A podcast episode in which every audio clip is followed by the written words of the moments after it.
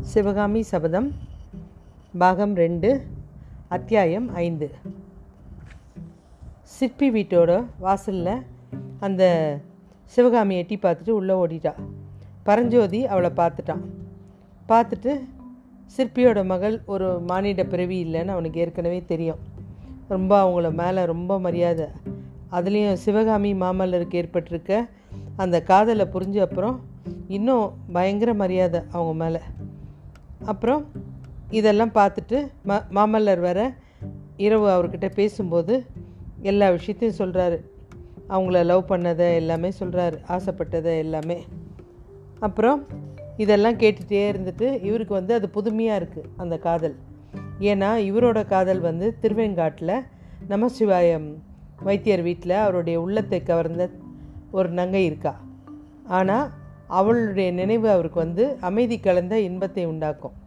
மாமல்லருடைய காதலோ கடும் புயல் காற்று சுழல் அடிக்கிற மாதிரி ரொம்ப திடீர் திடீர்னு ஒரு இதுவாக இருக்கும். இவருடைய காதலுக்கும் அவருக்கும் நிறைய வித்தியாசம் இருக்குது அதோட பயத்தை வர உண்டாக்குது. ஏன்னா இவங்களுடைய காதல் எத்தனை எத்தனை தடைகள் இருக்குன்றது பரஞ்சோதிக்கு தெரியும்.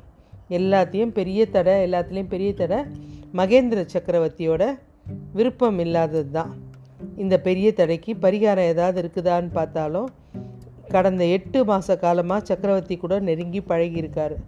யார்? இந்த பரஞ்சோதி. அநேக விஷயங்களில் அவருடைய அந்தரங்க கருத்தெல்லாம் தெரிஞ்சிருக்காரு பரஞ்சோதி. மாமல்லருடைய காதலை பற்றி சக்கரவர்த்திக்கு தெரி தெரியும்னு அவர் நினைக்கல.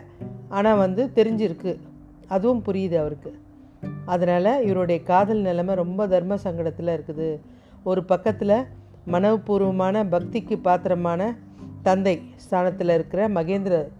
ரெண்டாவது இவருக்கு தன்னுடைய அந்தரங்கத்திலலாம் வெளியே சொல்கிற அளவுக்கு ஒரு துணைவராக ஒரு நண்பராக இந்த மாமல்லர் இந்த ரெண்டு பேருக்கும் நடுப்புறோம் இவருக்கு என்ன பண்ணுறதுன்னே புரியல. இந்த தர்ம சங்கடம் ஒரு புறம் இருக்க சிவகாமியோட நிலைமை என்ன? அவளுக்கு நன்மையானது என்ன பண்ணுறது எதுவுமே புரியலையே அப்படின்னு இத்தனை குழப்பங்கள் மத்தியில் அவர் இவங்கள பார்க்கறதுக்கு இங்கே வந்திருக்காரு. அவங்க வீட்டுக்கு. ஆனால் இவங்களுடைய காதல் தெய்வீகமான காதல் தான். சிவகாமி விஷயத்தில் இவருடைய மனநிலை உதாரணத்துக்கு சொல்லணுன்னா சீதாதேவி விஷயத்தில் லக்ஷ்மணனுடைய மனநிலை தான் இவருக்கு இருக்குது ரதத்துலேருந்து மாமல்லர் இறங்கலன்னு தெரிஞ்ச உடனே வேறு யாருன்னு கூட பார்க்கறதுக்கு யோசிக்காமல் சிவகாமி உள்ளே போயிட்டா. கண்ணபிரானும் ரதத்துலேருந்து குதிச்சு கீழே இறங்குறான். அதுக்கப்புறம் இவரும் இறங்குறாரு. சிவகாமி வந்து கண்ணபிராணனை பார்த்து அண்ணா வீட்டில் எல்லாரும் சௌக்கியமாக நல்லா இருக்காங்களா? அப்படின்னு கேட்குறா ஆ இல்லை தாயே. வீட்டில் இல்லை ஒருத்தர் கூட சௌக்கியம் இல்லை. கமலிக்கு தலைவலி அப்பாவுக்கு முழங்கால் வலி எனக்கு உடம்பு சரியில்லை. உங்களுக்கு என்னன்னா அதை ஏமா கேட்குறேன் வயிற்றுல ஏதோ கோளாறு. உங்கள் அக்காவை கேட்டால் உங்கள் வயிற்றில் பூனை இருக்குதுன்னு சொல்கிறா பூனை தான் என்னுடைய வயிற்று வலிக்கு காரணமா பூனை மருந்தா? அது ஏன்? நைட்டு ஒரு ஏழு எட்டு தோசை சுட்டா சாப்பிட்டேன். எல்லாமே சாப்பிட்டேன். சாப்பிட்டுட்டும் பசி அடங்கலைன்னு இன்னும் கொஞ்சம் கேட்டேன். உன் வயிற்றில் எலி தான் இருக்குது ஒரு பூனையை ஒன்றா சாப்பிடுன்னு சொல்லிட்டா. அப்போ என்னுடைய வயிற்று வலிக்கு பூனை தானே காரணம்? அப்படின்னு சொன்னவொடனே சிவகாமி சிரிக்கிறா. பரஞ்சோதியாலும் சிரிக்காமல் இருக்க முடியல. பரஞ்சோதி சிரித்த உடனே சிவகாமி பரஞ்சோதி பக்கம் பார்த்து அட யார்? அப்படின்றா. பரஞ்சோதி இப்போ கொஞ்சம் தைரியமான ஆளாச்சே. அம்மணி என்ன தெரியலையா? யார்? திருவெங்காட்டிலேருந்து வந்தியே. ஆ நான் தான். திருவெங்காட்டு நமச்சிவாய் வைத்தியருடைய கிட்டேருந்து ஓலைச்சோடி வாங்கிட்டு வந்தேன்ல உங்கள் அப்பாவுக்கு நான் தான். இப்போ கண்ணபிரான் சொல்கிறான் ஐயோ மன்னிக்கணும். கல்யாண சந்தடியில் மாப்பிள்ளையே மறந்து போயிட்டேனே தாயே. இவர் யாருன்னு சொல்கிறேன் காஞ்சிக்கோட்டை பிரதான தளபதி இவர் தான். கோட்டை காவலுக்கு சக்கரவர்த்தியே இவர் அமைச்சிருக்கார். இனிமேல் காஞ்சி கோட்டையில் ஒளிஞ்சிக்கிறதுக்கு எந்த லோகத்துலேருந்தும் யாருமே வர முடியாது. யமன் கூட இனிமேட்டு கோட்டைக்குள்ளே நுழைய முடியாதுன்னா பாரு கண்ணபிரான் வந்து விதுஷ்ணன் மாதிரி. இந்த மாதிரி விஷயத்துலலாம் மாமல்லருக்கு பேசுகிறதுக்கு உரிமை பெற்றவன். மாமல்லர்கிட்டயே விளையாட்டாக பேசுவான். பரஞ்சோதிக்கு தெரியும். அவருடைய பேச்சை பொருட்படுத்தாமல் சிவகாமியை பார்த்து அப்பா எங்கே? எங்கே இருக்காரு? கண்ணபிரான் வேடிக்கையான பேச்சு சிவகாமிக்கு பிடிக்கல. இவன் கிண்டல் பண்ணுறது அதுக்கப்புறம் அவங்க அப்பா வராரு பரஞ்சோதியை பார்த்தவொடனே மரத்தடியில் இருந்து வீட்டுக்குள்ளே வராரு. வந்தவர் ஐயா என்ன அடையாளம் தெரியுதா? உடனே ஆயினார் சொல்கிறாரு யார் பரஞ்சோதியா? அப்படின்னு ஓடி வந்து அவனை சேர்த்து பிடிச்சிக்கிறாரு. தம்பி போன காரியம் காயா பழமா? அப்போ அவர் கண்ணில் இருக்கிற வெறி குரலில் தெரியுது. அதை பார்த்தவொடனே இவனுக்கே கண்ணு கலங்கிடுது. உடனே தழு தழுத்த குரலில் சொல்கிறாரு இந்த தடவை காரியம் ஜெயமாகலை. வெறுங்கையோடு தான் திரும்பியிருக்கேன் ஆனால் என்னைக்காவது ஒரு நாள் நிச்சயம் அஜந்தா ரகசியத்தை அறிஞ்சிட்டு வருவேன் உங்களுக்கு சொல்லுவேன். வேண்டாம் தம்பி வேணாம். நீ வழியில் பல்லவ சைத்தனில் சேர்ந்துட்டு தான் நான் கேள்விப்பட்டேன். ஒருவேளை பொய்யா இருக்குமோன்னு நினச்சேன். ஆனாலும் பாதகம் இல்லை. அழியாத வர்ணம் ரகசியம் நானே சீக்கிரத்தில் கண்டுபிடிச்சிடுவேன் தம்பி. ஒரு புதிய சோதனை செஞ்சிட்ருக்கேன். வரியா காட்டுறேன் அப்படின்றா. உடனே சிவகாமி அப்பா அண்ணன் எட்டு மாதம் கழித்து வந்திருக்காரு. உள்ளே வந்து உட்கார சொல்லுங்கப்பா. எல்லாம் விவரமாக கேட்கலாம். ஆமாம் ஆமாம் தம்பி. நானும் பேசணும்னு நினச்சேன். வா உள்ளே போகலாம் அப்படின்னு சொல்லிட்டு கிளம்பி போயிட்டாங்க. அத்தியாயம் அஞ்சு முடிஞ்சுது.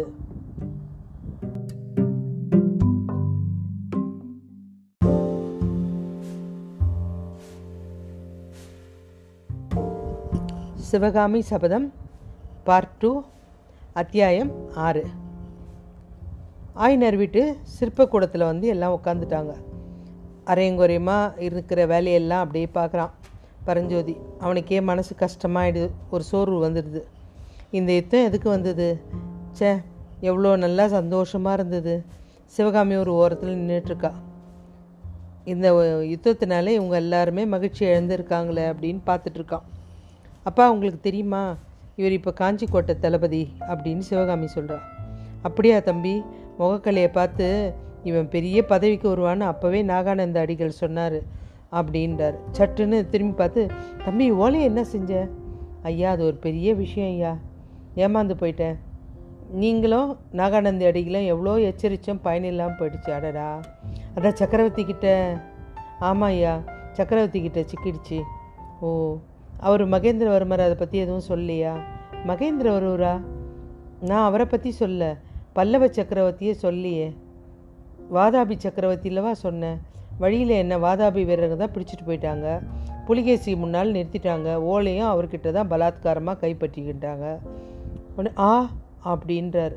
அந்த சமயம் யாரோ பெருமூச்சு விடுற மாதிரி ஒரு சத்தம் கேட்குது பாம்பு சீரல் போன்ற அந்த சத்தத்தை பரஞ்சோதி கவனிச்சான் ஆனால் ஆயினராவது சிவகாமியாவது ரெண்டு பேருமே கவனிக்கல. சிவகாமி அப்போ வாசப்படி பக்கம் திரும்பி பார்த்தா அங்கே கண்ணபிரான் நிற்கிறான் சிவகாமி ஏதோ செய்கை காமிச்சு கூப்பிட்றான். தம்பி உண்மையாகவே நீ வாதாபி புலிகேஷ் சக்கரவர்த்தியை பார்த்தியா ஆமாயா அப்படின்றான் அந்த புத்த விகாரத்து உள்ள தூரத்தில் வாதாபி சக்கரவர்த்தி இருந்தார். அதோ அந்த புக்க புத்த விகாரம் இருக்குதுல்ல புத்தர் சிலை அவ்வளோ தூரத்தில் தான் நான் வாதாபியை பார்த்தேன். சக்கரவர்த்தி என்ன சொன்னார்? யாருக்கு தெரியும்? நான் தெரியாத பாஷை பேசுகிறாரு நான் இருக்கோம் அவளை பார்த்து வாதாபி சக்கரவர்த்தியை விரும்ப போகிறதா தெரியுது உங்களை பார்த்தாலே. ஆமாம் தம்பி உன்னை அனுப்பாமல் நானே ஓலை எடுத்துகிட்டு போயிருந்தேன்னா எவ்வளோ ஆசையாக இருந்திருக்கும். ஏன் இவ்வளோ ஆர்வம் ஐயா? வாதாபி சக்கரவர்த்தி இளம் வயசில் அஜந்தா இதில் ரெண்டு வருஷம் வாழ்ந்திருக்காரு மலையில். அதனால் அவருக்கு அஜந்தா வர்ண ரகசியம் தெரிஞ்சிருக்கோம் இல்லையா? வஜ்ரப்பாகு கலையை பற்றி கோபமாக சொன்னது பரஞ்சோதிக்கு இப்போ தான் நினைவுக்கு வருது. எவ்வளோ உண்மை.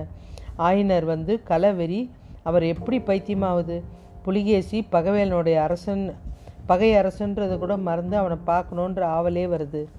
ஐயா நான் முக்கியமாக எதற்காக வந்தேன்னா அந்த காரியத்தை இன்னும் சொல்லலை. சக்கரவர்த்தி உங்ககிட்ட ஒரு செய்தி சொல்ல சொல்லி எனக்கு சொல்லியிருக்காரு. எந்த சக்கரவர்த்தி? மகேந்திர பல்லவர் தான். ஓ மகேந்திர பல்லவரா? அவரை பற்றி நான் என்னெல்லாமோ நினச்சிருந்தேன் ஒரு சமயம்.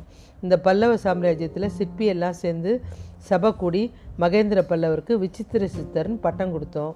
அதை காட்டிலும் சபல சித்தர்னு அவருக்கு பேர் கொடுத்துருக்கலாம்.